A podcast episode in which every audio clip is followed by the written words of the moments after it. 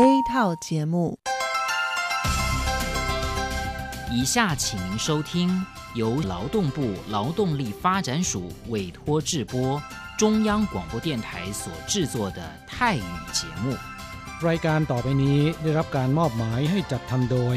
กรมพัฒนากำลังแรงงาน กระทรวงแรงงาน ไต้หวันสาธารณรัฐจีน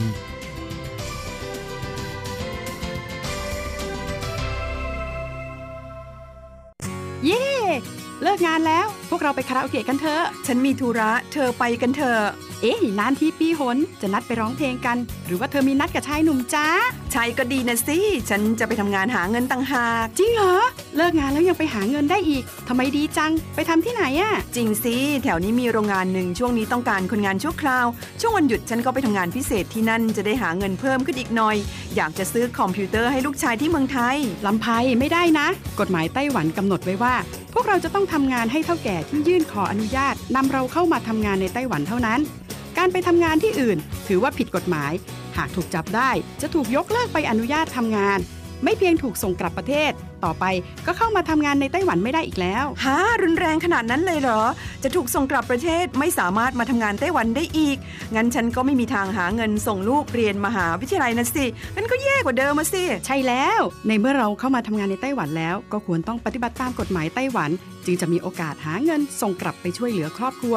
ฉันว่าเธอไปร้องเพลงกับฉันดีกว่านะอืมถูกอย่างที่เธอว่านั่นแหละ ฉันว่าฉันทำงานตามที่ระบุในสัญญาจ้างงานดีกว่า ไม่งั้นแทนที่จะหาเงินได้เยอะกว่าเดิมกลับ ถูกส่งตัวกลับประเทศซะนี่ ใช่แล้วทำงานอย่างถูกต้องตามกฎหมายดีกว่า ตอนนี้ไปร้องเพลงกับพวกเราได้หรือยังล่ะ ผู้ช่วยที่ดีของไต้หวันจูงมือกันก้าวไปข้างหน้า กรมพัฒนากำลังแรงงาน ร่วมฝ่าฟันไปพร้อมกับคุณ สนับสนุนโดยกรมพัฒนากำลังแรงงาน กระทรวงแรงงานไต้หวัน วันดี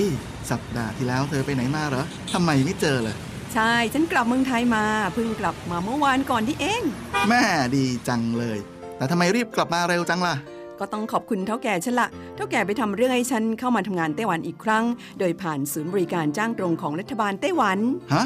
การจ้างตรงคืออะไรเหรอทำยากไหมไม่ยากเลย เท่าแก่บอกว่าสะดวกมาก แล้วก็ไม่ต้องผ่านบริษัทจัดหางาน ไม่เพียงประหยัดค่าในหน้าที่เมืองไทยนะทำให้ฉันเก็บเงินได้เพิ่มขึ้น ช่วยให้ครอบครัวฉันมีชีวิตที่ดีขึ้นด้วย นอกจากนี้ฉันอยู่กับเท่าแก่มานาน คุ้นเคยกันดี การเดินเรื่องเข้ามาทำงานในไต้หวัน โดยวิธีการจ้างตรงเนี่ยยังทำให้ฉันได้ทำงานในสถานที่ที่คุ้นเคย ไม่ต้องเสียเวลาปรับตัวให้เข้ากับที่ทำงานใหม่ เท่าแก่ก็ไม่ต้องปวดหัว ว่าจะต้องเริ่มสอนคนใหม่ เป็นผลดีกับทุกฝ่ายเลยล่ะ แม่ดีจริง ๆ ผมเองสัญญาก็ใกล้ครบแล้วนะเนี่ย ต้องรีบกลับไปบอกข่าวดีให้เท่าแก่รู้แล้วล่ะ จะได้ให้เท่าแก่ไปติดต่อที่ศูนย์บริการจ้างตรง พื่อขอทำเรื่องให้ผมกลับมาทำงานไต้หวันใหม่ โดยวิธีจ้างตรงได้เลย แล้วก็จะต้องไปบอกข่าวนี้กับเพื่อนๆทุกคนให้ได้รู้กันด้วย ใช่ เรื่องดีๆ แบบนี้ต้องบอกต่อ จะได้ไปใช้บริการกันเยอะๆ ผู้ช่วยที่ดีของไต้หวันจูงมือกันก้าวไปข้างหน้า กรมพัฒนากำลังแรงงาน ร่วมฝ่าฟันไปพร้อมกับคุณ สนับสนุนโดยกรมพัฒนากำลังแรงงาน กระทรวงแรงงานไต้หวัน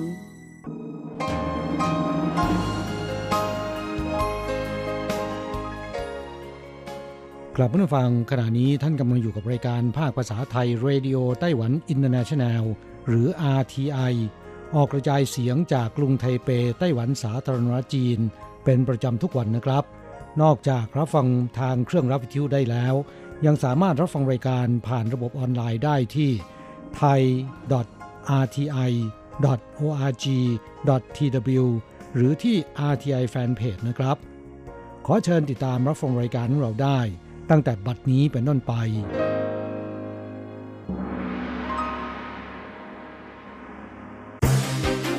ลำดับแรก ขอเชิญติดตามรับฟัง ข่าวประจำวัน สวัสดีครับคุณผู้ฟังที่รักและเคารพทุกท่านครับ วันนี้ตรงกับวันพุทธที่ 2 กันยายนปีพุทธศักราช 2563 นะครับ สำหรับข่าวประจำวันจาก RTI ในวันนี้ก็มีผมกฤษณัยสายประพาสเป็นผู้รายงานครับ เราก็มาเริ่มต้นกันที่ ข่าวแรกนะครับ เป็นข่าวเกี่ยวกับไต้หวันนั้นเปิดตัวหนังสือเดินทางรุ่นใหม่ เพื่อกระจัดความคลุมเครือระหว่างหนังสือเดินทางของจีนกับของไต้หวันนะครับ ครับ Facebook ส่วนตัวของทนายรัฐมนตรีซูเจินชางไต้หวันนั้นได้เปิดตัวหนังสือเดินทางไต้หวันรุ่นใหม่ตามคำเรียกร้องของสภาที่แห่งชาติไต้หวัน ที่ให้ออกแบบใหม่ เพื่อกระจัดปัญหาความคุมเครือระหว่างการเป็นหนังสือเดินทางของจีน หรือหนังสือเดินทางของไต้หวัน เนื่องจากในช่วงที่ผ่านมานะครับผู้ใช้หนังสือเดินทางไต้หวันไปยังบางประเทศ มักจะถูกด่านตรวจคนเข้าเมืองของประเทศนั้นเข้าใจผิดว่า เป็นหนังสือเดินทางของจีน แล้วมีการปฏิบัติที่ไม่ค่อยเหมาะสมนัก ครับ Facebook นายกรัฐมนตรีซูนั้นบอกว่าหนังสือเดินทางไต้หวันสามารถเดินทางไปยังประเทศต่างๆ ทั่วโลกได้ โดยไม่ต้องขอวีซ่า หรือขอวีซ่าหน้าด่านได้ถึง 148 ประเทศ ซึ่งถือเป็นหนังสือเดินทางที่ไปไหนมาไหนได้อย่างสะดวกสบายมาก เพียงแต่ว่าชาวไต้หวันที่ถือหนังสือเดินทางไปต่างประเทศนั้น มักจะถูกเข้าใจผิด เพราะฉะนั้นเนี่ยทางสภาบริหารจึงได้ดำเนินการตามข้อเรียกร้องของสภานิติบัญญัติ ออกแบบหน้าปกใหม่ รักษาอัตลักษณ์เดิมไว้ต่อไป แต่เพิ่มความชัดเจนของความเป็นไต้หวันให้มากขึ้น และปรับชื่อประเทศภาษาอังกฤษให้มีความโดดเด่นด้วยครับครับนายกรัฐมนตรีสูนั้นระบุใน Facebook ส่วนตัวเพิ่มเติมครับว่า หนังสือเดินทางเล่มเก่าที่ยังไม่หมดอายุนั้นยังสามารถใช้ได้ตามปกติ จนกว่าจะหมดอายุ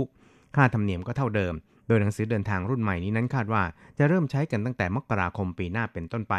ส่วนรายละเอียดจะประกาศให้ทราบอีกครั้งครับทางด้านนายอูเจ่าเซียรัฐมนตรีต่างประเทศไต้หวันนะครับก็ได้ระบุในการถแถลงข่าว เปิดตัวหนังสือเดินทางรุ่นใหม่ของไต้หวันในวันนี้นะครับ โดยได้ระบุอย่างชัดเจนครับบอกว่า台湾方面我们放大了护照封面 Taiwan 的这个字样并且将 Taiwan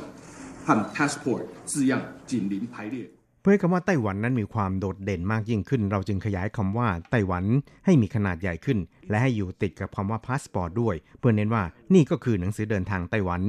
เห็นปุ๊บก็ทราบทันทีชัดเจนมาก เพราะฉะนั้นหนังสือเดินทางรุ่นใหม่ของเรา ก็มีชื่อประเทศสาธารณจีน ทั้งภาษาจีนและภาษาอังกฤษอยู่ด้วย และนำเอาชื่อประเทศภาษาอังกฤษ Republic of China นั้น ไปไว้ในบริเวณโดยรอบของตราประเทศนะครับ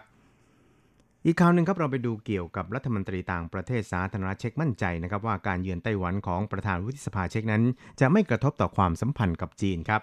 ครับในช่วงการเยือนไต้หวันสาธารณจีนของนายเมลอสวิสตรซิลประธานวุฒิสภาของสาธารณรัฐเช็ก ทางการจีนนั้นได้แสดงท่าทีข่มขู่คุกคาม สาธารณรัฐเช็กอย่างรุนแรงไม่ขาดสายครับ และขู่ว่าเช็กนั้นจะต้องจ่ายค่าตอบแทนในเรื่องนี้อย่างสาสมอย่างไรก็ดีครับนายโทมัสเพทริเชกนะครับรัฐมนตรีต่างประเทศสาธารณรัฐเช็กก็ประเมินว่า ไม่น่าจะส่งผลกระทบต่อความสัมพันธ์ ระหว่างเช็กกับจีนแต่อย่างใดครับ สำนักข่าว CTK ของเช็กนะครับรายงานว่านายโทมัสเพทริเคกรัฐมนตรีกระทรวงต่างประเทศของสาธารณรัฐเช็กได้ประเมินว่าการเยือนไต้หวันของท่านประธานวุฒิสภาเช็กนั้น คงจะไม่กระทบต่อความสัมพันธ์กับจีน และเช็กจินดีที่จะเปิดการพูดคุยระดับยุทธศาสตร์กับจีน เขาย้ำว่านโยบายจีนของสาธารณรัฐเช็กนั้นไม่มีการเปลี่ยนแปลงเหมือนกับในอดีตที่ผ่านมา ที่จะมีการติดต่อแลกเปลี่ยนระหว่างกันในขอบเขตที่แน่นอนกับไต้หวันด้วย อย่างก็ดีเมื่อจีนมีการแสดงออกที่นอกเหนือหรือว่าล้ำเส้น ในอธิปไตยแห่งชาตินั้น เช็กก็จำเป็นจะต้องปกป้องตัวเองนะครับครับเมื่อวันที่ 31 สิงหาคมที่ผ่านมาครับในหวังอี้รัฐมนตรีต่างประเทศจีนนั้นได้เตือนเช็กขณะเยือนยุโรปครับว่า การเยือนไต้หวันของประธานวิสภาเช็กเป็นการยั่วยุอย่างเปิดเผย พร้อมทั้งขู่ว่าเขาจะต้องจ่ายค่าตอบแทนอย่างสาสมทำให้รัฐบาลเช็กนั้นไม่พอใจ กระทรวงการต่างประเทศของสาธารณเช็กจึงได้เรียกเอกอัครราชทูตจีน ประจำกรุงปรากเข้าพบเพื่อประท้วงในเรื่องนี้ โดยนายแอนเดรสบาบิสนายกรัฐมนตรีเช็กนั้นก็เห็นว่าคำกล่าวของในหวังอี้ไม่เหมาะสม นอกจากนี้เขาก็ยังได้ขอบคุณเยอรมนีที่สนับสนุนเช็กท่ามกลางการคุกคามจากจีนอีกด้วยครับ นายไฮโกเมสรัฐมนตรีต่างประเทศของเยอรมนีนะครับก็ได้กล่าวหลังจากการพบหารือกับนายหวังอี้รัฐมนตรีต่างประเทศจีนที่เบอร์ลินนะครับว่า สมาชิก EU นั้นยืนเคียงบ่าเคียงไหล่กันในด้านนโยบายระหว่างประเทศ และเคารพหุ้นส่วนบนเวทีระหว่างประเทศ แต่ก็หวังว่าได้รับความเคารพจากอีกฝ่ายเช่นเดียวกัน ไม่ควรที่จะใช้วิธีการข่มขู่คุกคามนะครับ นอกจากนี้นะครับบุคคลสำคัญของสหภาพยุโรปหรือ EU ไม่ว่าจะเป็นคณะกรรมการกิจการระหว่างประเทศของ EU นักรัฐมนตรีสโลวักหรือโฆษกกระทรวงต่างประเทศฝรั่งเศส ต่างก็ได้ออกมา ยืนยันนะครับแล้วก็แสดงจุดยืนสนับสนุนสาธารณเช็กและแสดงความไม่พอใจต่อการข่มขู่คุกคามของจีนครับอีกข่าวหนึ่งเราไปดูเกี่ยวกับกระทรวงกลาโหมของสหรัฐนะครับ ก็ได้เผยแพร่รายงาน เกี่ยวกับกำลังทหารจีนประจำปีนี้ คือปี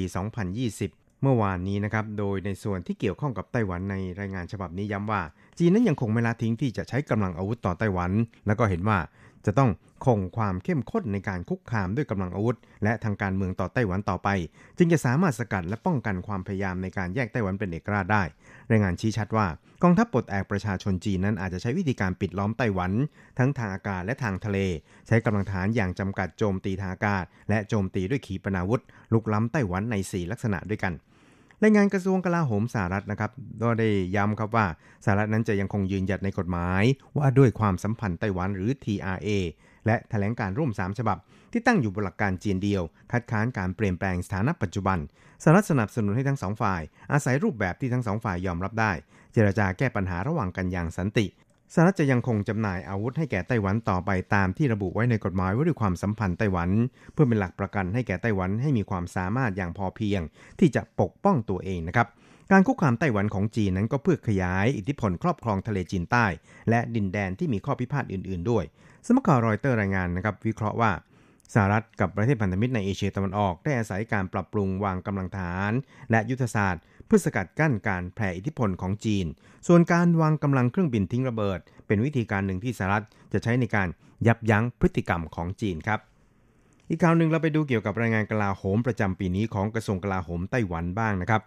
ครับซึ่งก็ได้ระบุครับว่ากองทัพจีนคอมมิวนิสต์นั้นจะอาศัยการสอดแนมด้วยดาวเทียม จับตาความเคลื่อนไหวทางทหารของไต้หวันได้อย่างละเอียด และติดตามสภาพการทางทหารของไต้หวันอย่างแม่นยำด้วยนะครับรวมทั้งมีสมรรถนะ ของระบบสื่อสารทางทหารต่างๆ เพียบพร้อม ที่จะบ่อนทำลายการติดต่อสื่อสารทางทหาร และการป้องกันภัยทางอากาศทางทะเลของไต้หวัน ตลอดจนเครือข่ายการสู้รบเพื่อต่อต้านการโจมตีของไต้หวันได้อย่างมีประสิทธิภาพขณะเดียวกันก็ยังสามารถก่อกวนจากภายนอก บั่นทอนการเสริมกำลังรบบนช่องแคบไต้หวัน ซึ่งกล่าวได้ว่าเป็นภัยคุกคามทางทหารอย่างร้ายแรง ต่อไต้หวันทีเดียวครับ แล้วก็ดีนะครับกระทรวงกลาโหมไต้หวันก็บอกว่าการโจมตีทางทหารต่อไต้หวันของกองทัพจีนนั้น ยังคงถูกจำกัดจากสภาพภูมิรัฐศาสตร์ ที่ไต้หวันเป็นเกาะ ประกอบกับกองทัพจีนนั้นยังมีสมรรถนะในการยกพลขึ้นบก ไม่สมบูรณ์ดีพอครับ จึงกล่าวได้ว่าณขณะนี้นั้นกองทัพจีนยังไม่พร้อมที่จะเปิดสงครามอย่างทั่วด้านกับไต้หวัน รายงานกลาโหมของไต้หวันดังกล่าวระบุเพิ่มเติมอีกครับว่า จีนนั้นอาศัยการซ่อมบำรุงดาวเทียมประจำปี เสริมการติดตั้งอุปกรณ์สอดแนมและเก็บภาพ เพื่อหาข่าวกรองผ่านดาวเทียม เสริมศักยภาพการสอบแนมเป้าหมาย ให้แม่นยำยิ่งขึ้น รวมทั้งยังได้ส่งเรือรบ เครื่องบินรบ และเรือสำรวจทะเลเคลื่อนไหวอยู่ในบริเวณช่องแคบไต้หวันอย่างทียิบรวมทั้งได้อาศัยเครื่องบินสอดแนมจับตาความเคลื่อนไหว และหาข่าวกรองทางทหาร บนช่องแคบไต้หวัน ทำให้ได้รับข่าวกรองที่ค่อนข้างสมบูรณ์และก็ละเอียด ผ่านการสอดแนมในทุกๆ มิติทั้งทางทะเลอากาศ แล้วก็ทางอวกาศด้วยครับ อีกข่าวหนึ่งครับเราไปดูไต้หวันเอาจริงนะครับกวดขันกฎจราจรปรากฏว่าวันแรกนั้น มีคนถูกปรับแล้วถึง 7,400 รายครับได้ค่าปรับไปถึง 11 ล้านทีเดียวครับครับเมื่อวานนี้นะครับก็เป็นวันแรกของการกวดขัน ผู้ขับขี่บนท้องถนน ที่จะต้องหยุดรถ บริเวณทางแยกเพื่อให้คนใช้ถนนนั้นได้ข้ามถนนอย่างปลอดภัย หากฝ่าฝืนก็จะได้ใบสั่งปรับอย่างต่ำ 3,600 เหรียญไต้หวันนะครับ ทั้งนี้ก็เพื่อลดอุบัติเหตุบริเวณสี่แยกต่างๆ ให้น้อยลง เนื่องจากในช่วง 30 วันของปีที่แล้วนั้นมีผู้เสียชีวิตบนท้องถนนทั่วประเทศเพิ่มขึ้น 85 คน จากปีก่อนหน้านี้ ในจำนวนนี้เป็นอุบัติเหตุบริเวณสี่แยกถึง 60%และในช่วงระหว่างปี 2017 ถึง 2019 นั้น คนเดินถนนเสียชีวิตเพิ่มขึ้นจาก 381 คนเป็น 458 คนนะครับ ในจำนวนนี้นั้นเสียชีวิตบริเวณสี่แยกเพิ่มจาก 179 คนเป็น 209 คนนะครับสำหรับยอดรวมผู้เสียชีวิตที่ 4 แยกเพิ่มจาก 7,629 คนเป็น 8,862 คน ซึ่งตัวเลขเหล่านี้ชี้ชัดว่า4แยกนั้นเป็นจุดที่เกิดอุบัติเหตุง่าย จึงต้องเร่งมาตรการในการแก้ไขครับ ครับไต้หวันได้เริ่มมาตรการเข้มข้นวินัยจราจรตั้งแต่เมื่อวานนี้เป็นเวลา 1 เดือนเต็มๆครับ ซึ่งจนถึง 17นาฬิกาของวันแรกปรากฏว่าทั่วประเทศได้ออกใบสั่งปรับไปแล้วทั้งสิ้น 7,400 ใบคาดว่ามีเงินเข้าคลังถึง 11 ล้านเหรียญไต้หวันทีเดียวครับครับ สุดท้ายเราไปดูข่าวเกี่ยวกับนายจ้างไต้หวันประท้วงอินโดนีเซีย ผลักภาระค่าใช้จ่ายให้กับนายจ้างไต้หวันนะครับ กลุ่มนายจ้างไต้หวันที่เป็นผู้ทุพพลภาพได้รวมตัวหน้ากระทรวงแรงงานไต้หวันเปล่งคำขวัญประท้วงทางการอินโดนีเซีย ที่ประกาศผักภาระค่าใช้จ่ายการเข้ามาทำงานในไต้หวันของผู้นุบาลอินโดนีเซียทั้งหมดให้นายจ้างเป็นผู้รับผิดชอบ ตั้งแต่ปีหน้าเป็นต้นไปในเฉินซ่านชิว นายกสมาคมผู้ทุพพลภาพไต้หวันระบุว่า พวกเราต้องหาเงินประทังชีวิตและยังต้องจ่ายค่าจ้างให้แก่ผู้นุบาลต่างชาติด้วย ส่วนผู้ร่วมชุมนุมก็บอกว่า ให้พวกเรามารับภาระค่าใช้จ่ายทำให้พวกเรากลุ่มเปราะบางนั้นยิ่งลำบากมากยิ่งขึ้น ค่าใช้จ่ายที่นายจ้างไต้หวันถูกอินโดนีเซียประกาศให้ต้องรับผิดชอบประกอบไปด้วย ค่าตั๋วเครื่องบิน ค่าวีซ่า ค่าฝึกอบรม ค่าเรียนภาษาจีน ก่อนที่จะมาไต้หวัน ซึ่งคาดว่าจะสูงถึงประมาณกว่า 70,000เหรียญไต้หวัน ส่วนบริษัทจัดหางานไต้หวันก็บอกว่าปัจจุบันนั้นนายจ้างไต้หวันต้องรับภาระค่าใช้จ่ายประมาณ 3-4หมื่นอยู่แล้ว แต่หากต้องรับภาระในส่วนของผู้รับานต่างชาติด้วยนายจ้างก็ต้องมีภาระเพิ่มเป็นประมาณถึง 1 0 0 0 0แสนเหรียญไต้หวัน คุณหยีเสี่ยวชิวผู้อำนวยการกองกรมพัฒนากำลังแรงงานไต้หวันบอกว่า เป็นการเพิ่มภาระให้กับนายจ้าง ซึ่งเราจะต้องไปเจรจากับฝ่ายอินโดนีเซีย บนผลประโยชน์ของนายจ้างไต้หวัน ที่ผ่านมานั้นผู้นุบาลอินโดนีเซียจะกู้จากธนาคารในอินโดนีเซียแล้วผ่อนชำระเป็นรายเดือน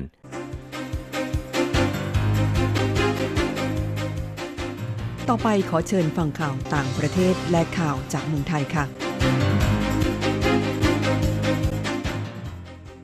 สวัสดีค่ะ คุณผู้ฟังที่เคารพ ช่วงของข่าวต่างประเทศและข่าวในเมืองไทยรายงานโดยดิฉันกัญจยากริชยาคมค่ะ ข่าวต่างประเทศสำหรับวันนี้นั้นเริ่มจากข่าว สหรัฐเตือนบริษัทที่ให้ความช่วยเหลือเกาหลีเหนือ พัฒนาขีปนาวุธจะถูกคว่ำบาตรรัฐบาลสหรัฐอเมริกาเปิดเผยว่าเกาหลีเหนือยังคงเดินหน้าการพัฒนาขีปนาวุธ รัฐบาลสหรัฐจึงประกาศว่า หากพบบริษัทใดเข้าไปมีส่วนเกี่ยวข้อง และให้ความช่วยเหลือเกาหลีเหนือ ในการจัดหาอุปกรณ์ หรือชิ้นส่วนที่เกี่ยวข้องกับขีปนาวุธ จะถูกคว่ำบาตรจากรัฐบาลสหรัฐ โดยรัฐบาลสหรัฐยังระบุถึงรายการสินค้าที่เกาหลีเหนือต้องการนำเข้าอีกด้วย รวมถึงยานพาหนะ ที่จะนำมาใช้เป็นฐานปล่อยขีปนาวุธเคลื่อนที่ ด้านกระทรวงการต่างประเทศสหรัฐระบุว่า ความพยายามสะสมขีปนาวุธของเกาหลีเหนือนั้น ถือเป็นภัยคุกคามต่อความมั่นคงของภูมิภาคและของโลกด้วย ข่าวต่อไป ญี่ปุ่นวางแผนโครงการฉีดวัคซีนโควิดฟรีให้ประชาชนทุกคน เว็บไซต์สำนักข่าวเกียวโดอ้างแหล่งข่าวว่า รัฐบาลญี่ปุ่นต้องการให้มีคนรับการฉีดวัคซีนป้องกันโรคโควิด -19 ให้มากที่สุดเท่าที่จะสามารถทำได้ เนื่องจากเชื้อโควิด -19 ระบาดได้สูง และเสี่ยงทำให้ผู้ติดเชื้อป่วยหนัก จึงกำลังอยู่ระหว่างพิจารณาเรื่องฉีดวัคซีนป้องกันโรคโควิด -19 ให้แก่ประชาชนทุกคนฟรี เพื่อจำกัดการเสียชีวิตและการป่วยหนักโดยเมื่อสัปดาห์ก่อน นายกรัฐมนตรีชินโซอาเบะกล่าวว่า ต้องการจัดหาวัคซีนให้ประชาชนทุกคนภายในครึ่งแรกของปีหน้า ทั้งนี้มาตรการที่กำลังหารืออยู่ คือจะให้ความสำคัญเป็นอันดับแรกกับบุคลากรทางการแพทย์ ผู้สูงอายุ และผู้มีโรคประจำตัว โดยให้ทางการท้องถิ่นเป็นผู้ดำเนินการฉีดวัคซีน ส่วนงบประมาณที่จะนำมาจัดซื้อ จะมาจากทุนสำรองของงบประมาณปีปัจจุบัน ซึ่งจะสิ้นสุดในเดือนมีนาคม 2564 นอกจากนี้ยังพิจารณาเรื่องเงินที่ต้องชดเชย หากเกิดปัญหาสุขภาพขึ้นด้วย สำหรับสถิติยอดผู้ติดเชื้อในญี่ปุ่น ปัจจุบันมีผู้ป่วยโรคโควิด -19 สะสม 68,392 คน เสียชีวิต 1,296 คน ต่อไปขอเชิญคุณผู้ฟังรับฟังข่าวในเมืองไทยค่ะ นายกเผยยังไม่เปิดรับนักท่องเที่ยวต่างชาติเข้าประเทศไทยพลเอกประยุทธ์จันโอชา นายกรัฐมนตรี เปิดเผยผลการประชุมศูนย์บริหารสถานการณ์เศรษฐกิจ หรือสอบอสว่า ได้มีการหารือหลายเรื่องที่เป็นการช่วยเหลือประชาชน โดยเฉพาะงบช่วยเหลือฟื้นฟู4แสนล้านบาท ซึ่งในระยะแรกใช้ไปแล้วกว่า1แสนล้านบาท โดยต้องพิจารณาว่างบประมาณที่เหลือจากนี้จะสามารถนำไปใช้ประโยชน์ในด้านใดได้บ้าง ทั้งเงินกู้ดอกเบี้ยต่ำหรือซอฟท์โลน การช่วยเหลือ SME และการจ้างงานนักศึกษาที่กำลังจะจบการศึกษาในปีนี้ รวมถึงผู้ตกงานในปี 2562 ถึง 2563 ที่นอกจากจะใช้งบประมาณของกระทรวงแรงงานแล้ว ยังมีงบอีกหลายกระทรวงที่สามารถนำมาใช้ได้ เนื่องจากรัฐบาลมีนโยบายที่จะเพิ่มการจ้างงานของประชาชน และกระจายไปยังท้องถิ่น การใช้งบประมาณในส่วนนี้ต้องระมัดระวังและเหมาะสม ขอให้ทุกคนเข้าใจในสิ่งที่รัฐบาลกำลังดำเนินการอยู่สำหรับการส่งเสริมการท่องเที่ยว ขณะนี้จะเน้นการท่องเที่ยวภายในประเทศ เพราะเศรษฐกิจท่องเที่ยวในประเทศมีมากขึ้น ซึ่งเห็นได้จากมีการจองโรงแรมต่างๆ มากขึ้น แต่ยังไม่เพียงพอที่จะทดแทนนักท่องเที่ยวต่างชาติ อย่างไรก็ตามยังไม่มีการดำเนินการเปิดรับนักท่องเที่ยว ขอให้ทุกคนอย่าเพิ่งตื่นตระหนก ขอยืนยันว่ารัฐบาลให้ความสำคัญกับเรื่องสุขภาพและเศรษฐกิจ ถ้าเศรษฐกิจเดินหน้าต้องกลับมาดูเรื่องสุขภาพไปพร้อมกันด้วย และขอขอบคุณประชาชนทุกคนที่ช่วยกันดูแลทำให้วันนี้ประเทศไทยไม่พบผู้ติดเชื้อภายในประเทศครบ 100 วันแล้ว ต่อไปเป็นอัตราแลกเปลี่ยนประจำวันพุธที่ 2 กันยายน พุทธศักราช 2563 อ้างอิงจากธนาคารกรุงเทพสาขาไทเป โอนเงิน 10,000 บาทใช้เงินเหรียญไต้หวัน 9,620 เหรียญ แลกซื้อเงินสด 10,000 บาทใช้เงินเหรียญไต้หวัน 9,970 เหรียญ 1 ดอลลาร์สหรัฐใช้เงินเหรียญไต้หวัน 29.60 เหรียญแลกซื้อค่ะ คุณผู้ฟังคะนั้นเป็นช่วงของข่าวต่างประเทศและข่าวในเมืองไทย รายงานโดยดิฉันกัญจยากริชยาคมค่ะ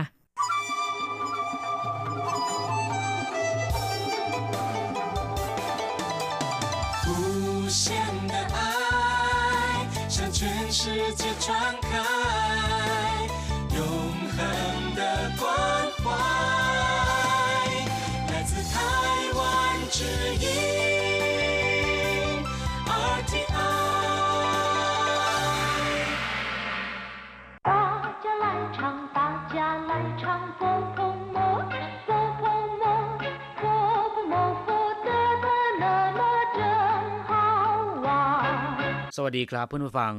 พบกันในวันนี้เราจะมาเรียนบทเรียนที่ 12 ของแบบเรียนชั้นกลาง บทที่ 12 สู้ตู้ ความเร็ว ในบทนี้เราจะมาเรียนรู้คำสนทนาเกี่ยวกับจังหวะความเร็วในการพูดภาษาจีน第十二课速度一对话你说中文的速度不慢比别的外国人快但不比你快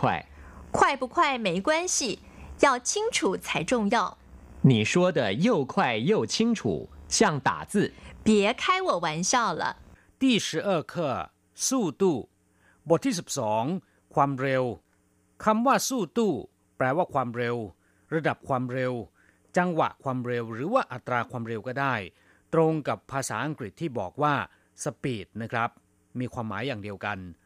你说中文的速度 ปูม่าน จังหวะความเร็วในการพูดภาษาจีนของคุณไม่ช้าเลยชัวแปลว่าพูด จงหวนก็คือภาษาจีน สู้ตู้ ความเร็ว ปูม่านก็คือ ไม่ช้า แต่ถ้าเป็นไม่เร็วก็คือ ปูควายปีเปียเตอว่าเพูดเร็วกว่าคนชาติอื่นๆ แต่ไม่เร็วเท่าคุณ คำว่าปีมีความหมายในเชิงเปรียบเทียบ แปลว่ากว่า เปียดะอื่นๆว่ายกัวเหรินก็คือคนต่างชาติว่ายก็คือข้างนอกนะครับว่ายกัวเหรินคนต่างชาติ ถ้าเป็นคนชาติเดียวกัน หรือคนภายในชาติจะเรียกว่า เปิ่นกัวเหรินควายก็คือเร็ว ปีเปียเตอควายเร็วกว่าอื่นๆ ปีเปียเตอไหวกัวเหรินควาย กว่าคนต่างชาติอื่นๆต้านผู้ปีหนีควายต้านแปลว่า แต่ผู้ปีหนีควายไม่เร็วเท่าคุณ快不快没关系要清楚才重要จะเร็วหรือไม่เร็วไม่เป็นไร ที่สำคัญต้องชัดเจน快不快แปลว่า เร็วหรือไม่เร็ว没关系ไม่เป็นไร 要清楚จะต้องชัดเจน才重要จึงจะเป็นเรื่องสำคัญ หรือจึงจะเป็นสิ่งที่สำคัญ快不快没关系จะเร็วหรือไม่เร็วไม่เป็นไร要清楚才重要ต้องชัดเจนนี่สิเป็นเรื่องสำคัญ หรือที่สำคัญจะต้องชัดเจน你说的又快又清楚像打字 คุณพูดได้เร็วและชัดเจนเหมือนพิมพ์ดีด你说แปลว่าคุณพูด又快又清楚ทั้งเร็วทั้งชัดเจน像打字เหมือนพิมพ์ดีด别开我玩笑了อย่าล้อฉันเล่นเลย กลับหลังจากที่ทราบความหมายของคำสนทนาในบทนี้ไปแล้วนะครับ ต่อไปขอให้พลิกไปที่หน้า 52 ของแบบเรียน เราจะไปเรียนรู้คำศัพท์ใหม่ๆ ในบทเรียนนี้ เซี่ยวแปลว่า ยิ้ม หรือว่าหัวเราะ อย่างเช่นว่าเซี่ยวฮ่าฮ่าแปลว่าหัวเราะชอบใจฮ่าฮ่าต้าเซี่ยวหัวเราะกาก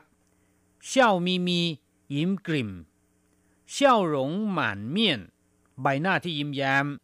เหมยคายเหยียนเซี่ยวหน้าบาน ใบหน้าที่เบิกบานเซี่ยวว่าคำพูดที่ฟังแล้วเนี่ยทำให้คนหัวเราะ นั่นก็คือเรื่องตลกขบขัน นอกจากแปลว่ายิ้ม หรือว่าหัวเราะแล้วนะครับคำว่าเชี่ยวยังมีความหมายส่อไปในแง่ที่ไม่ค่อยดีด้วย คือเป็นคำที่เยาะเย้ยผู้อื่น อย่างเช่นว่าเฉาเซี่ยวหัวเราะเย้ยหยันฉี่เซี่ยวเยาะเย้ยเซี่ยวหลี่ฉางเตาใบหน้ายิ้ม แต่ภายในซ่อนไว้ด้วยมีดคม หรือมีความหมายตรงกับสุภาษิตภาษาไทยที่ว่า หน้าเนื้อใจเสือนั่นเอง เย่เย่ มีเย่สองคำแปลว่า ทั้ง มีความหมายแสดงว่า สภาพหรือว่าลักษณะหลาย ๆ อย่าง ได้ดำรงอยู่พร้อม ๆ กันในเวลาเดียวกัน อย่างเช่นว่า又冷又湿ทั้งหนาวทั้งแฉะ又好吃又便宜ทั้งอร่อย ราคาหรือก็ถูกแสนถูก又白又漂亮ทั้งขาวทั้งสวย又饿又渴ทั้งหิวทั้งกระหาย 又甜又大ทั้งหวานทั้งลูกใหญ่又便宜又大碗ทั้งถูกแถมชามเบอร์เรอร์คำนี้เหมาะที่จะใช้กับบะหมี่ในไต้หวัน ใครที่เคยทานมาแล้วเนี่ยคงจะรู้ว่าบะหมี่ในไต้หวันนั้นราคาไม่แพง แถมชามใหญ่จนน่าตกใจ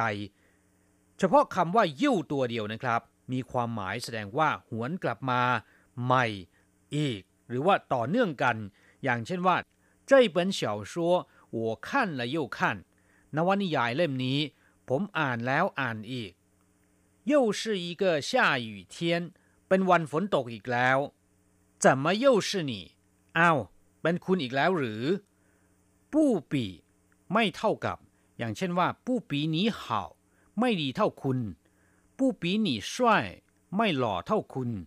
ปู้ปีนี่聪明ไม่ฉลาดเท่าคุณ ปู้ปีนี่เปิ้นไม่โง่เท่าคุณคำว่าปู้คิดว่าคงจะรู้กันแล้วนะครับ แปลว่าไม่เป็นคำปฏิเสธ ส่วนคำว่าปีหมายความว่าเปรียบเทียบหรือแปลว่ากว่า เช่น我比你年纪大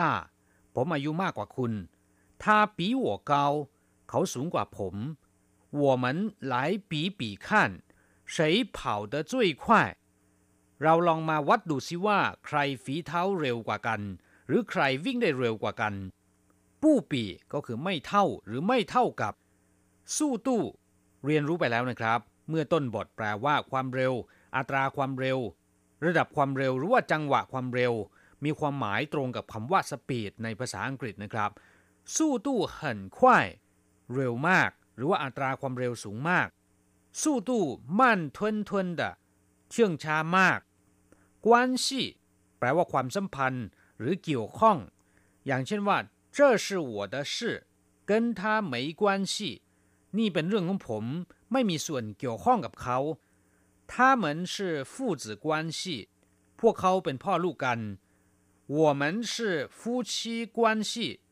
เราเป็นสามีภรรยากัน没关系แปลว่าไม่มีความสัมพันธ์กัน ไม่เกี่ยวข้องกัน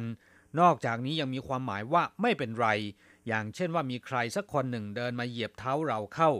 เขาได้กล่าวคำว่าขอโทษ เมื่อเราตอบว่าไม่เป็นไร ภาษาจีนจะพูดว่าไม่กวนชีตาจื้อแปลว่าพิมพ์ดีด การพิมพ์ดีดเรียกว่าตาจื้อถ้าเป็นเครื่องพิมพ์ดีดต้องบอกว่าตาจื้อจีคำว่าจีก็คือเครื่องตาจื้อจีเครื่องพิมพ์ดีดครับผู้ฟังเมื่อรู้คำศัพท์ในบทเรียนนี้ไปแล้วนะครับ ต่อไปเราจะไปฝึกหัดพูด 他最爱开玩笑了เขาชอบล้อเล่นที่สุด最爱ก็คือชอบที่สุด开玩笑คือล้อเล่น没关系大家笑一笑才好ไม่เป็นไร ทุกคนหัวเราะบ้างจึงจะดี没关系เรียนไปแล้วนะครับ แปลว่า ไม่เป็นไร大家ก็คือทุกคน笑一笑หัวเราะบ้าง才好ถึงจะดี คำคำนี้แปลตรงตัวเลยนะครับ打字的速度不是最重要的事ความเร็วในการพิมพ์ดีดไม่ใช่เป็นเรื่องที่สำคัญที่สุด打字ก็แปลว่าพิมพ์ดีด的速度ความเร็วในการพิมพ์ดีด最重要แปลว่าสำคัญที่สุด最重要的是เรื่องที่สำคัญที่สุด不是最重要的事ก็คือ ไม่ใช่เรื่องที่สำคัญที่สุด 要打得很清楚都对才好จะต้องพิมพ์ได้อย่างชัดเจน ไม่ผิด จึงจะถือว่าดี หรือจึงจะถือว่าเยี่ยม才好จึงจะถือว่ายอดเยี่ยม ครับผู้ฟังเรียนไปแล้วขอให้นำไปหัดพูดบ่อยๆ ภาษาจีนของคุณก็จะดีขึ้นเรื่อยๆนะครับ เราจะกลับมาพบกันใหม่ในบทเรียนถัดไป สวัสดีครับ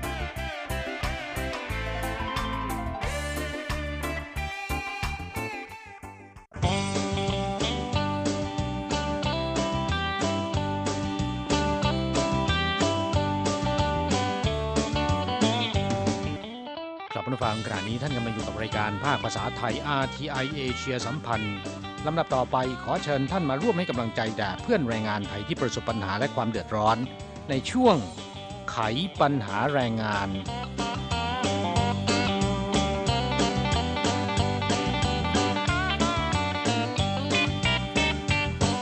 ครับในไต้หวันมีคนงานต่างชาติกว่า 7 0 0 0 0 0 คนมาจาก 4 ประเทศด้วยกัน ประเทศที่มีจำนวนมากสุดก็คืออินโดนีเซียนะครับ ตามด้วยเวียดนามแล้วก็ฟิลิปปินส์คนงานไทยแม้ว่ามีน้อยสุดเนี่ยก็มีมากถึง 60,000 คนด้วยกันนะค่ะโดยคนงานอินโดนีเซียที่มีจำนวนมากสุดนั้น มีถึง 270,000 คน เวียดนาม 220,000 คนฟิลิปปินส์150,000 กว่าคน คนงานต่างชาติที่มีจำนวนมากมายถึงขนาดนี้นะครับ ทำงานอยู่ในไต้หวันได้รับเงินเดือนอมีการจับจ่ายซื้อของมีพฤติกรรมการใช้จ่ายที่แตกต่างกันไป แล้วก็มีการซื้อขายของซึ่งกันและกันภายในกลุ่มชาติเดียวกันด้วยนะฮะค่ะ ก็ถือว่าเป็นผู้บริโภคกลุ่มใหญ่ทีเดียวนะคะในจำนวนคนงานต่างชาติทั้งหลายแหล่ดิฉันว่าแต่ละชาติเนี่ยเขาก็มีรสนิยม แล้วก็มีความชื่นชอบในการจับจ่ายซื้อของที่แตกต่างกันออกไปนะคะครับอย่างเช่นว่าคนงานไทย ส่วนใหญ่ก็จะไปใช้บริการที่ร้านอาหารไทยนะครับ ซื้อของที่ร้านอาหารไทย ขณะที่คนงานเวียดนามนั้นก็คล้ายๆ คนงานไทยรสนิยมชอบบ้านเกิดนะฮะไปใช้บริการที่ร้านอาหารเวียดนามมากกว่า คนงานฟิลิปปินส์นั้นมักจะเข้าแมคโดนัลล์หรือว่าร้านไก่ทอด KFC พวกนี้เป็นต้นอนอกจากเรื่องของอาหารการกินแล้วการจับจ่ายซื้อของเนี่ยนะคะก็มีรสนิยมเป็นเอกลักษณ์ของแต่ละชาติไป โดยเฉพาะคนงานเวียดนาม คนงานอินโดนีเซีย แล้วก็คนงานฟิลิปปินส์นะคะซึ่งคนของเขานั้นค่อนข้างเยอะนะคะคืออมีเป็นแสนแสนคน เพราะฉะนั้นบางคนที่หัวการค้าเนี่ยก็ริเริ่มจะนำสินค้ามาขายกับเพื่อนชาติเดียวกันนะคะครับไม่ว่าจะทางเน็ตนะครับ หรือว่าทางไลน์นะฮะหรือขายกันแบบปากต่อปากนะฮะโดยเฉพาะอย่างยิ่งคนงานที่ทำงานในตำแหน่งผู้อนุบาล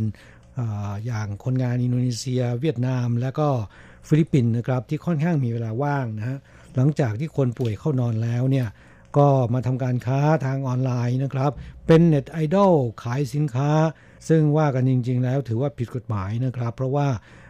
ได้รับอนุญาตให้มาทำงานในตำแหน่งนี้ แล้วก็เราไปหารายได้เสริม จากการขายของทางออนไลน์เนี่ยมันผิดกฎหมายการจ้างงานนะครับ ที่รุนแรงไปกว่านั้นก็คือซื้อสินค้าปลอม ในราคาถูกมาขายให้กับเพื่อนร่วมชาติ โดยหารู้ไม่ว่าสินค้าที่ซื้อมานั้นเป็นของแท้หรือของปลอมนะครับ ซึ่งอาจจะทำให้ละเมิดกฎหมายเครื่องหมายการค้าได้นะครับ และกฎหมายนี้เนี่ยมีโทษค่อนข้างแรงด้วยนะครับเพราะฉะนั้นรายการในวันนี้เราจะนำเอาเรื่องราวของกฎหมายเกี่ยวกับเครื่องหมายการค้ามาเล่าให้เพื่อนฟังได้รับทราบกัน ไม่ว่าท่านจะเป็นคนที่มีหัวเซงลีทำมาค้าขายสินค้าต่างๆ ให้กับเพื่อนร่วมชาติ หรือเป็นลูกค้า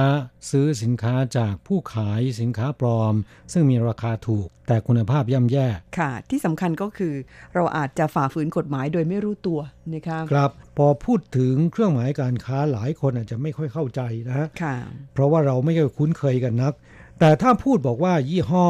ตราโลโก้หรือแบรนด์เนี่ยเพื่อนฟังแรงงานไทยก็อาจจะเข้าใจมากกว่านะครับ ค่ะ แหม ต้องพูดง่ายๆ บอกว่าคนไทยเราคุ้นเคยกับคำว่ายี่ห้อมากกว่านะคะ อย่างเช่นพวกเครื่องใช้ประจำวันทั้งหลายแหล่เนี่ย มันก็มีหลากหลายยี่ห้อ และยี่ห้อนั้น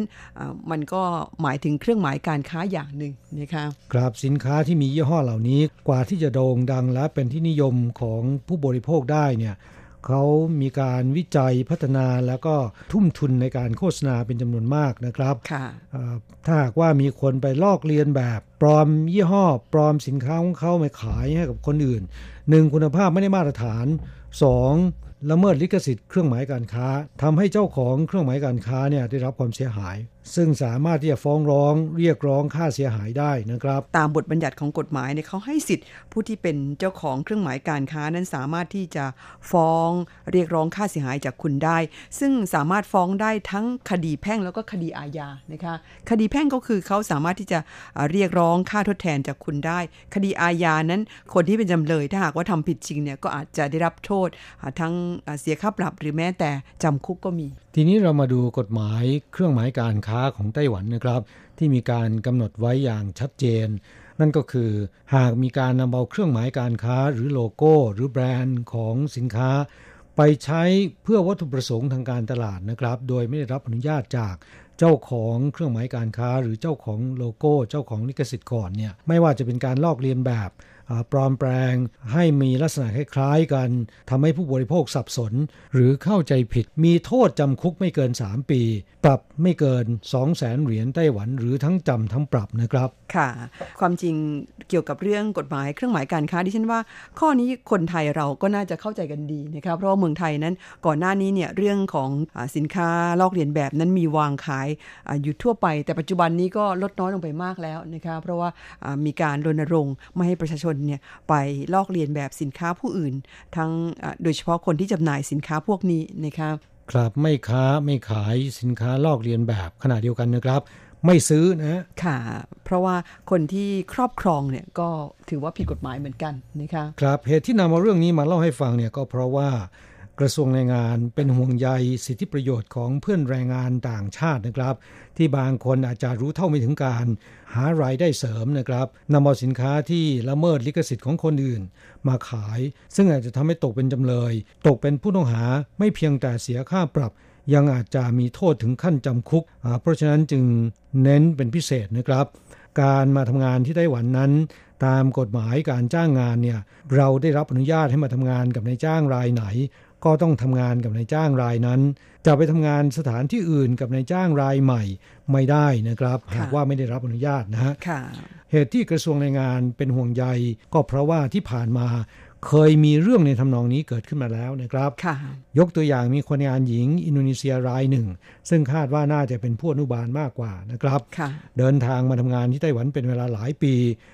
คิดถึงลูกครอบครัวที่อยู่ทางบ้าน ซึ่งลูกสาวก็โตขึ้นเรื่อยๆนะครับ ค่าใช้จ่ายที่ครอบครัวมีความจำเป็นต้องใช้ในแต่ละเดือนก็เพิ่มมากขึ้น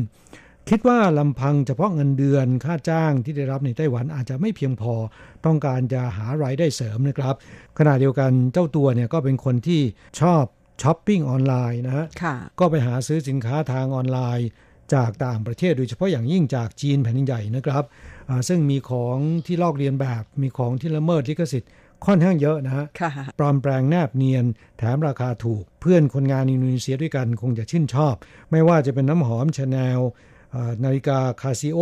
รองเท้าและเสื้อผ้ากีฬา Adidas พวกนี้เป็นต้น เมื่อซื้อมาแล้วเนี่ยก็นำมาขายทางเน็ตทางไลน์ แล้วก็ทาง Facebook นะครับ แม้นจะขายได้กำไร แต่ว่าในที่สุดถูกจับนะ ถูกตำรวจบุกทลายเข้าไปถึงที่บ้าน ยึดของกลางเป็นน้ำหอม แล้วก็นาฬิกาปลอมกว่า 400 ชิ้นด้วยกัน มูลค่าตลาดเนี่ยประมาณ 2 ล้านเหรียญนนะครับ ก็กลายเป็นผู้ต้องหามีโทษจำคุกไม่เกิน 1 ปี ปรับ 50,000 เหรียญไต้หวัน และที่สำคัญคือจะต้องชดใช้ค่าเสียหาย ให้แก่เจ้าของลิขสิทธิ์เป็นเงินจำนวนมหาศาลนะค่ะเจ้าตัวคงคาดคิดไม่ถึงว่าตัวเองจะต้องเจอโทษหนักถึงขนาดนี้นะคะ อีกรายหนึ่งเป็นชายชาวอินโดนีเซียมาเรียนหนังสือที่นี่นะคะ เรียนมหาวิทยาลัย ระหว่างที่เรียนก็รู้จักกับสาวอินโดนีเซีย เป็นแฟนกันเมื่อเรียนจบแล้วก็ตกลงที่จะอยู่ไต้หวันกันต่อนะคะ ซึ่งทั้งสองคนเนี่ยก็ ขายสินค้าทางออนไลน์นะคะถูกตำรวจตรวจพบว่าที่บ้านเนี่ยนะคะมีสินค้าปลอมแปลงมากมาย อย่างเช่น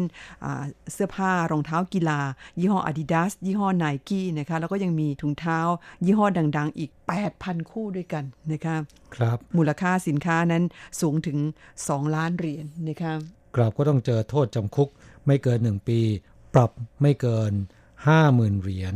และต้องชดใช้ค่าเสียหายให้แก่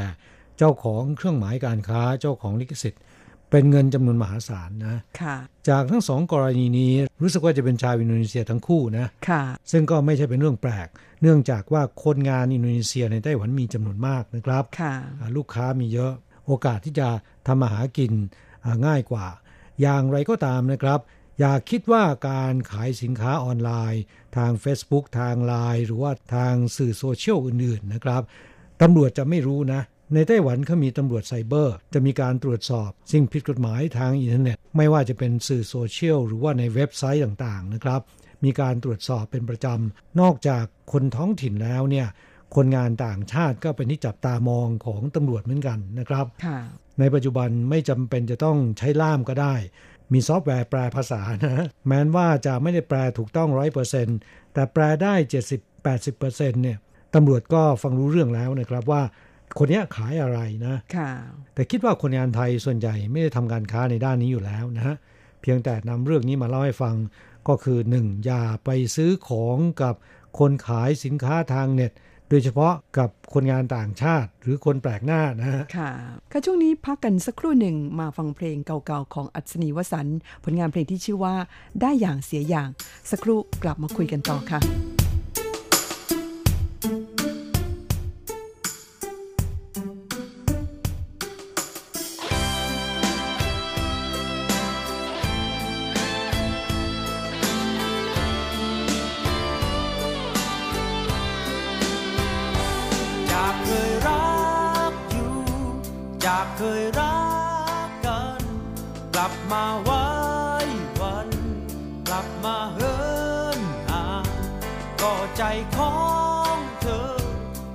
เป็นสอง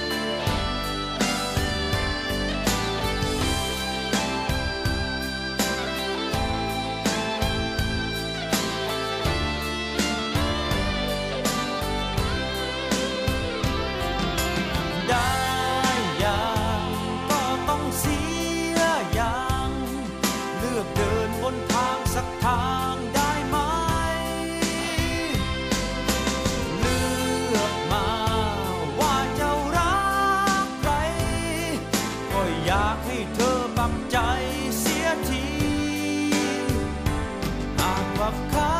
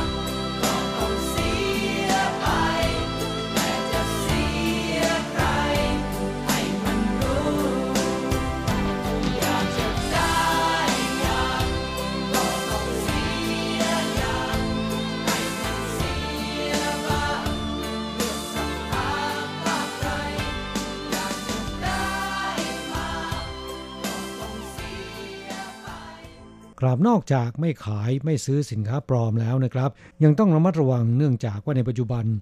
แรงงานต่างชาตินั้นมีสิ่งที่ล่อใจมากมายนะครับ ไม่ว่าจะเป็นเรื่องของซิม เรื่องของโทรศัพท์มือถือ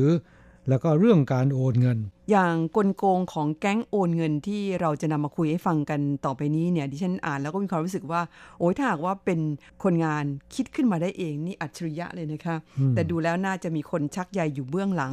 แล้วก็มีคนวางแผนให้นะคะครับ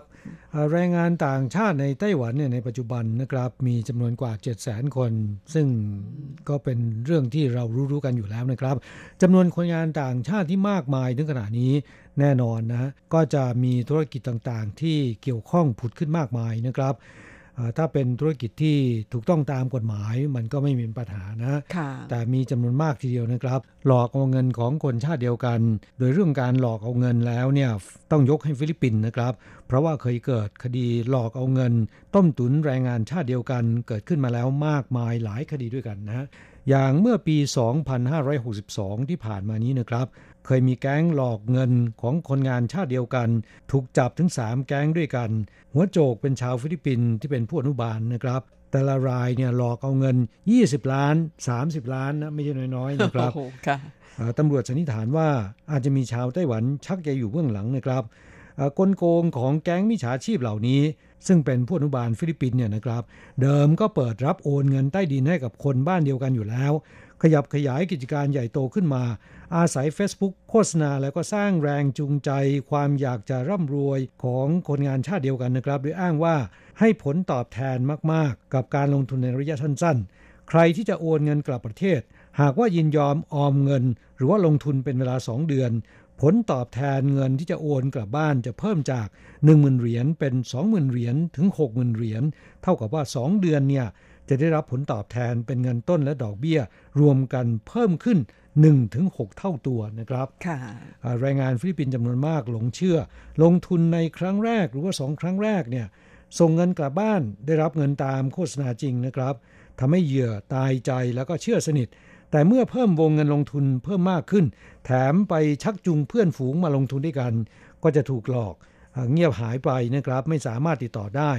สูญเงินโดยไม่รู้ว่าจะไปเรียกร้องจากใคร นี่เป็นกรณีที่เกิดขึ้นมาแล้วนะครับ โดยเฉพาะคนงานฟิลิปปินส์ในโรงงานไฮเทคโนโลยี แถวไถจง ถูกหลอกกันหลายร้อยคนค่ะหลายท่านอาจจะมีคำถามอยู่ในใจว่าเขาหลอกกันยังไง ให้โอนเงินแบบลงทุนนี่มันยังไงกันนะคะเรามาเล่ารายละเอียดของคดีอย่างคดีนี้เนี่ยคิดว่าน่าจะเห็นภาพกันได้ชัดเจนขึ้นนะคะ ผู้ต้องหามีชื่อว่านางสาวเนลซ่านะคะเป็นสาวฟิลิปปินส์มาทำงานในตำแหน่งผู้อนุบาลตั้งแต่เมื่อ 4 ปีที่แล้วนะคะปรากฏว่านะคะร่วมกับแรงงานฟิลิปปินส์รายอื่น ๆ ตั้งแก๊งต้มตุ๋นในเมืองใหญ่ ๆ 6 แห่ง ไทเปเถาหยวนไถจงเจียอี้ไถหนานเกาสง โอ้ยนี่เป็นเครือข่ายเลยนะคะโดยโพสต์ข้อความใน Facebook แล้วก็ Messenger โฆษณาว่า พวกเธอให้บริการโอนกลับบ้านแบบลงทุนดอกเบี้ยสูง นั่นก็คืออัตราดอกเบี้ยเงินเหรียญไต้หวันกับเงินเปโซของฟิลิปปินส์ในปัจจุบัน ซึ่งอยู่ที่หนึ่งเหรียญไต้หวันในแลกได้ 1.68 เปโซนะคะใครจะโอนเงินกลับบ้าน หากว่ายอมลงทุน 1 เดือน หมายความว่าโอนเงินให้กับพวกเธอ ปกติก็จะได้รับที่บ้านได้รับเงินในอีก2อสวันข้างหน้านะคะแต่ถ้าโอนแบบลงทุน 1 เดือนก็คือจ่ายเงินไปวันนี้ อีกหนึ่งเดือนที่บ้านถึงจะได้รับเงินนะคะถือว่าใช้เวลาหนึ่งเดือนเนี่ยเอาเงินจำนวนนี้ไปลงทุน ซึ่งจะทำให้ได้รับอัตราดอกเบี้ยเพิ่มสูงขึ้น คือจากเดิม 1 เหรียญไต้หวันแลกได้ 1.68 เปโซ ก็จะกลายเป็น 1 เหรียญแลกได้ 2.5 เปโซ เท่ากับว่าได้เงินเพิ่มขึ้นว่างั้นเถอะนะคะ ครับโอนเงิน 1 0,000 เหรียญ หนึ่งเดือนให้หลังส่งถึงบ้านก็จะได้เงินสูงถึง 25,000 เปโซนะอ๋อก็เกือบ 2 เท่าตัวนะคะคเยอะทีเดียว และถ้าหากว่าลงทุนนานกว่านั้น 75 วันก็คือ 2 เดือนครึ่งใช่ไหมคะ ครับก็จะได้เงินเพิ่มขึ้น คือจะได้สูงถึง 1เหรียญไต้หวันได้ 6 เปโซโอ้นี่เกือบ 6 เท่าตัวแล้วนะคะ75 วันให้หลังส่งถึงบ้านเนี่ยจะได้เงินสูงถึง 60,000 เปโซ ได้ผลตอบแทนมากกว่า 3.6 เท่านะครับ ค่ะ ก็เยอะถึงขนาดนี้มันเป็นแรงจูงใจนะคะแรงงานฟิลิปปินส์จากโรงงานต่างๆจำนวนมากทีเดียว เห็นบอกว่ามีประมาณ 200 กว่าคน แห่โอนเงินกลับบ้านแบบลงทุน ซึ่งรวมกันแล้วเนี่ยเป็นเงินถึง 80 ล้านเหรียญไต้หวันนะคะ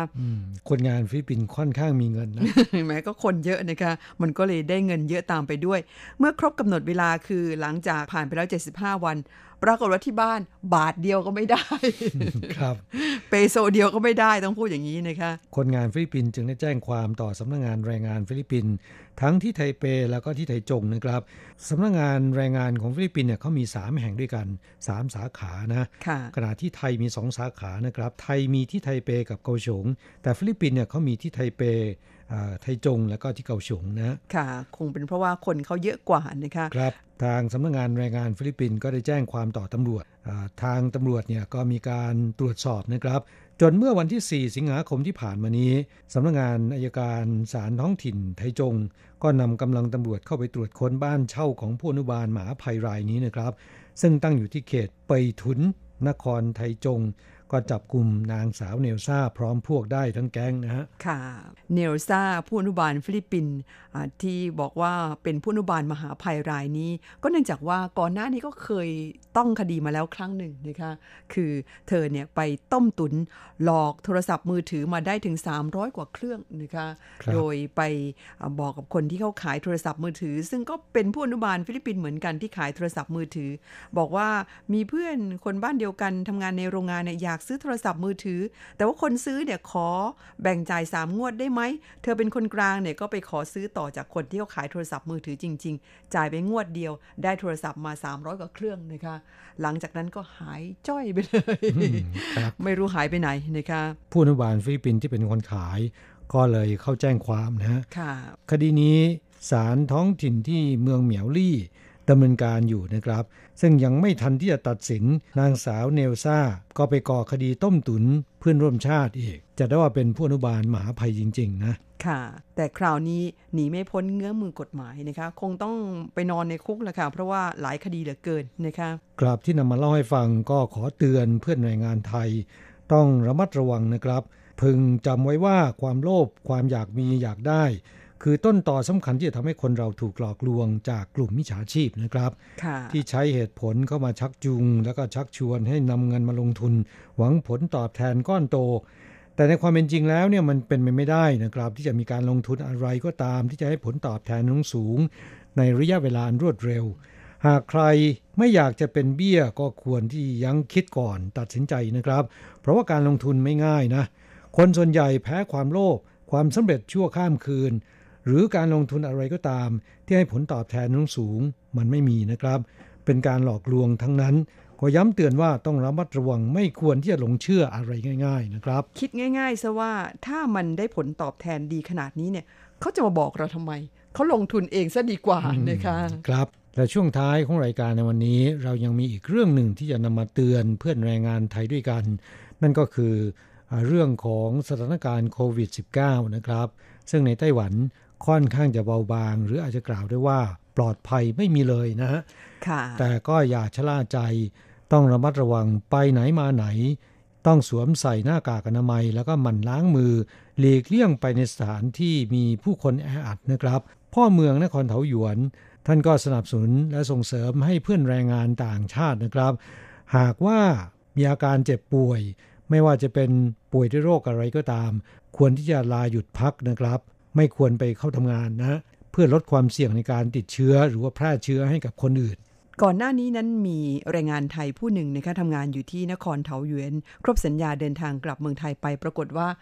ถูกตรวจพบว่าติดเชื้อนะคะครับซึ่งสันนิษฐานว่าน่าจะติดเชื้อจากในไต้หวันนี่เอง ซึ่งก็อาจจะมีทางเป็นไปได้เหมือนกัน กล่าวคือในไต้หวันนั้น หลายเดือนมานี้ไม่พบผู้ป่วยที่ติดเชื้อภายในประเทศนะคะแต่เนื่องจากยังมีข้อสันนิษฐานว่าอาจจะมีคนติดเชื้ออยู่บ้าง แต่ว่าไม่แสดงอาการนะคะเนื่องจากว่ายังเป็นคนหนุ่มสาวหรือว่าสุขภาพดี เนื่องจากคนที่ติดเชื้อแม้จะยังไม่มีอาการเนี่ยก็ยังสามารถที่จะปล่อยเชื้อให้กับคนอื่นได้นะและคนที่รับเชื้อคนนั้นก็อาจจะไม่แสดงอาการด้วยเหมือนกันแล้วก็ไม่รู้ตัวว่าตัวเองติดเชื้อ จนเมื่ออามีการตรวจอีกครั้งหนึ่งอาจจะเจอว่ามีเชื้อในร่างกาย หรือถ้าหากว่าตัวเราเองเนี่ยนะคะสุขภาพไม่ค่อยดี ไม่สบายภูมิคุ้มกันในร่างกายจะลดต่ำลง ก็มีโอกาสที่เราจะติดเชื้อจากคนอื่น